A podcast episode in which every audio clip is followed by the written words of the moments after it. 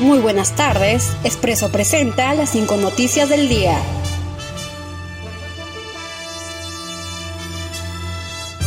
De acuerdo al Ministerio de Producción, los centros comerciales reabrirán cuando termine la cuarentena. Rocío Barrios, ministra de la Producción, indicó que se ha planteado una marcha blanca con los centros comerciales, con el fin de preservar la salud de los peruanos, por lo que los establecimientos de los malls no están autorizados para funcionar hasta que dure la cuarentena. Existen 14.000 fallecidos entre confirmados y sospechosos por coronavirus. Según ha reconocido el Ministerio de Salud, hasta hace unos días, el Perú registraba alrededor de 14.000 muertes, entre confirmadas y sospechosas, a causa del COVID-19, siendo solo 5.465 que aparecen como oficializadas en el último reporte del sector salud.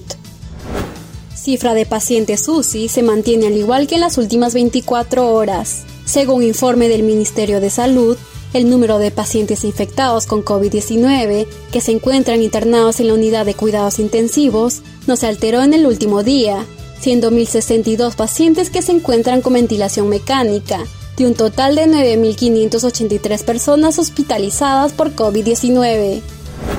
De acuerdo al Ministerio de Educación, 46.000 vacantes para traslados a colegios públicos fueron aceptadas y 5.000 fueron rechazadas. El director de gestión descentralizada del Ministerio de Educación, José Carlos Vera, informó que un 87% de las solicitudes accedieron a una vacante.